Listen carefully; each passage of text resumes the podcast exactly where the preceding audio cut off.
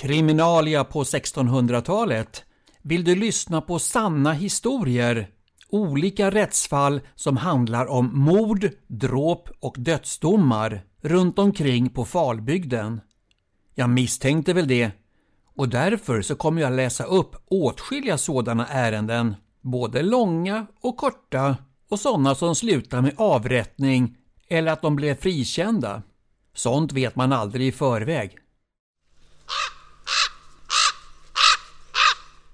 Kriminalia Rättsfall från Falbygden runt mitten av 1600-talet som berör mord, dråp och dödsdomar.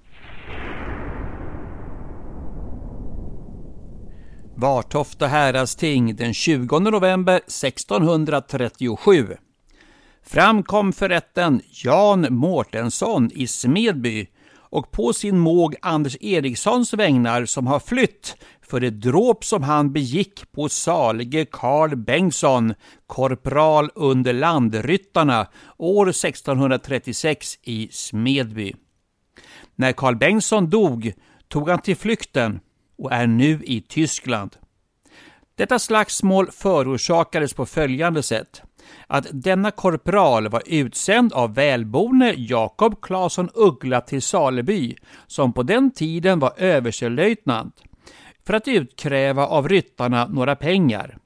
På den resan kom han till Lars Nilsson i Smedby, som håller häst under kompaniet och när han skulle rida därifrån kom Anders Eriksson och bad honom komma in i hans svärfaders hus, vilket han först ville undvika, men omsider nödgades Anders Eriksson att gå in eftersom de var svurna bröder. Dock var de inte druckna, men när de hade suttit en stund och druckit i stugan började de gräla. Karl Bengtsson var avundsjuk på Anders Eriksson som var förare, eller furir, och hade fått följa överstelöjtnanten till Stockholm. Eftersom Karl Bengtsson hade fått en skottskada av fienden i Tyskland fruktade han att Anders Eriksson skulle ta hans befattning ifrån honom, vilket Anders Eriksson förteg en stund, men när Karl Bengtsson blev drucken sade han ”Jag vill inte sitta längre. Vill du bli fänrik kanske du får bli därför att du följde överstelöjtnanten?” Då svarade Anders Eriksson vad Gud och överheten vill ställer jag mig helt därunder. Men desto mer förtörnad och arg blev Karl Bengtsson. Detta hörde John Mårtensson att de inte kunde förenas. När de blev mer druckna såg de till att Anders kom i säng och följde Karl till sin häst.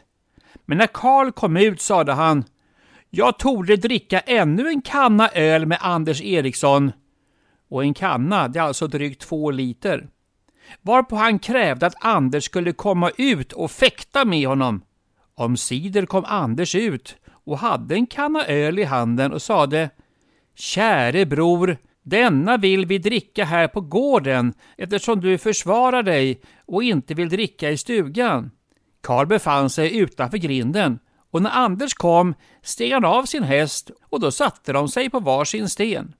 Både Anders och Karl drack, men då väckte Karl åter frågan varpå Anders svarade Gud bevare mig att jag skulle trakta efter din eller någon annans välfärd. Eller vad menar du därmed? Då svarade Karl du står efter mitt bröd. Men då sade Anders Jag har inget bröd tagit ifrån dig. Varpå Karl sade Kanske du vill bli fänrik?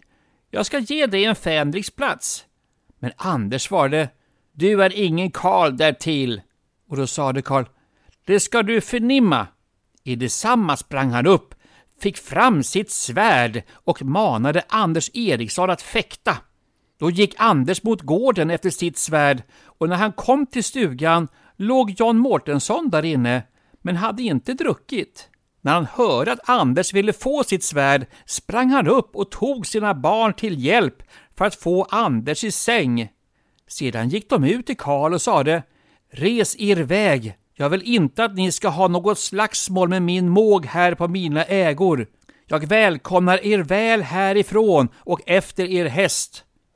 Då svarade Karl Låt min häst få stå, eller jag slår dig över huvudet med mitt svärd. varefter han drog sitt svärd och stötte jorden några gånger tills John Mårtensson gick mot gården. Då kom Anders ut, men John hindrade honom med sina barn och ingen ville släppa ut honom. Då yppade han till Karl Bengtsson och sade Käre bror, vi har inget att slåss om. Låt allt få bliva till imorgon. Då ropade Karl Är du inte bättre än en ynkrygg, så kom ut och slåss med mig.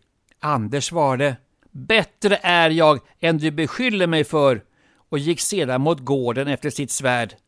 Jan Mårtensson bad Karl rida sin kos, men då kom Anders ut med sitt svärd och frågade Karl om han ingalunda kunde ge sig till freds med mindre än att de äntligen skulle få fäktas. Då svarade Karl Ingalunda, utan jag har nu lust att leka med dig. Men Anders sade om jag någonsin skulle rida under fan med någon redlig ryttare ska du finna mig. Men detsamma rusar de tillsammans med varsitt stick i all hast och Karl drev Anders undan sig ett stycke och stötte två hål i hans skjorta. Men då kom John och hans son och förhindrade dem, varöver de vredgades och gick längre ifrån gården och förbjöd dem att ingen skulle få gå med dem utan allenast de båda. Där strök de varandra och Anders stack Karl i det högra knät, in genom knäskålen och ut i knävecket så att han föll omkull. Då tog Anders Eriksson med sig John Mårtensson och hans folk samt bar in Karl och lade honom på sängen. Sedan sände de strax efter bårdskäraren Peder Eriksson i Saleby som förband honom. Eftersom han inte kunde stilla ledvattnet förskaffade Anders Eriksson en annan bårdskärare i Valeberg i Gökhems socken. Men när inte heller han rådde på det sände de efter Monsieur Jost Malm i Lidköping, som var kvar där tills Karl dog, vilket skedde 15 veckor efter skadan. Dock blev Anders och Karl strax vänner igen och Anders gick och tjänade Karl intill hans död.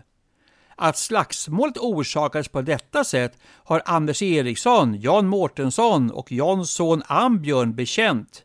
Karl har inte nekat därtill, vilket Per Eriksson, Lars Nilsson, Anders Månsson, Olof Andersson och flera andra också har hört.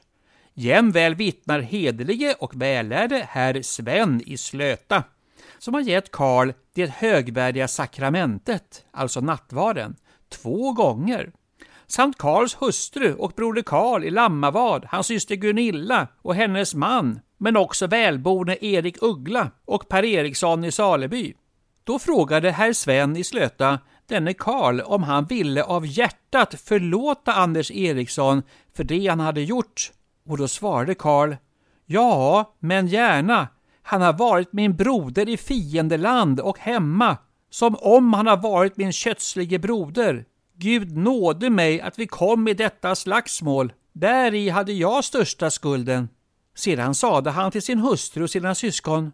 Om Gud kallar på mig genom denna sjukdom, så stå inte efter Anders Erikssons liv, utan tag en billig penning av honom, det vill säga ta emot låga böter, eftersom jag själv är största orsaken därtill. Därpå har välborne Erik Uggla och herr Sven givit ett brev med detta innehåll och satt sitt sigill på. Karls hustru och syskon bekände för rätten att han hade gett Anders Eriksson vänskap i de goda männens närvaro. Jämväl Tre dagar innan Karl avsomnade var herr Sven i Slöta samt lagläsaren Anders Pedersson i Svartarp i Åsle socken hemma hos honom. Då var hans hustru också där och då bekände han att han hade den största skulden till sin olycka samt av hjärtat hade givit Anders sin vänskap. Men alla omständigheter som är införda och själva orsaken till bråket, det mindes han inte eftersom han var mycket drucken. Men hans uppdrag, det var att fordra herredagspenningar av Lars Nilsson och John Mårtensson på deras hästar. Och då hade Anders förstått att Karl var där i byn och då kunde han inte bli tillfreds förrän Karl kom och blev trakterad, alltså väl behandlad på bästa sätt. Men Karl hade förtörnat honom både inne och ute så att han själv blev största orsaken till sin skada. vilket också var hans sista bekännelse som han gjorde här i världen inför många vittnen. Men när Karl dog, samma dag tog Anders Eriksson till flykten och anses nu vara i Tyskland, varifrån han har skrivit hem till släkten och bett om vänskap samt att han gärna vill plikta med bön och böter, först hos Gud och överheten, sedan hos hustrun och släkten, vilka med hans fullmäktige, ädle och välborne samt manhaftige överstelöjtnanten Peder Jonsson Gyllensvärd till hösta, med hans brev och sigill har försäkrat att såvida de tillfrågas så har de givit Anders Eriksson vänskap och är villiga att ta emot skäliga böter, det vi kallar för mansbot.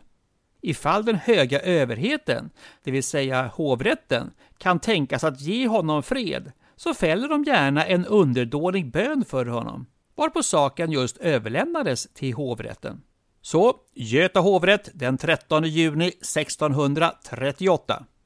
En ofullkomlig ransakning från Vartofta härad över Anders Eriksson som har dräpt Karl Bengtsson. Dråparen är i Tyskland och på hans vägnar har hans svärfader John Mårtensson inför häradsrätten erbjudit böter för sin måg. Beslut när dråparens släkt eller hans fullmäktige på hans vägnar kommer inför häradsrätten och ödmjukligen anhåller om fejdebrev, då ska det givas så att Anders kan komma i landet med fred och utföra sin sak inför häradsrätten. När lagläsaren sedan har dömt i saken vill hovrätten framföra sin förklaring och döma. Men någonting inträffar. Det finns ingen fortsättning någonstans, vare sig i häradsrätten eller i hovrätten. Och ifall vi måste gissa så tror jag i varje fall att Anders Eriksson blev kvar där nere i Tyskland.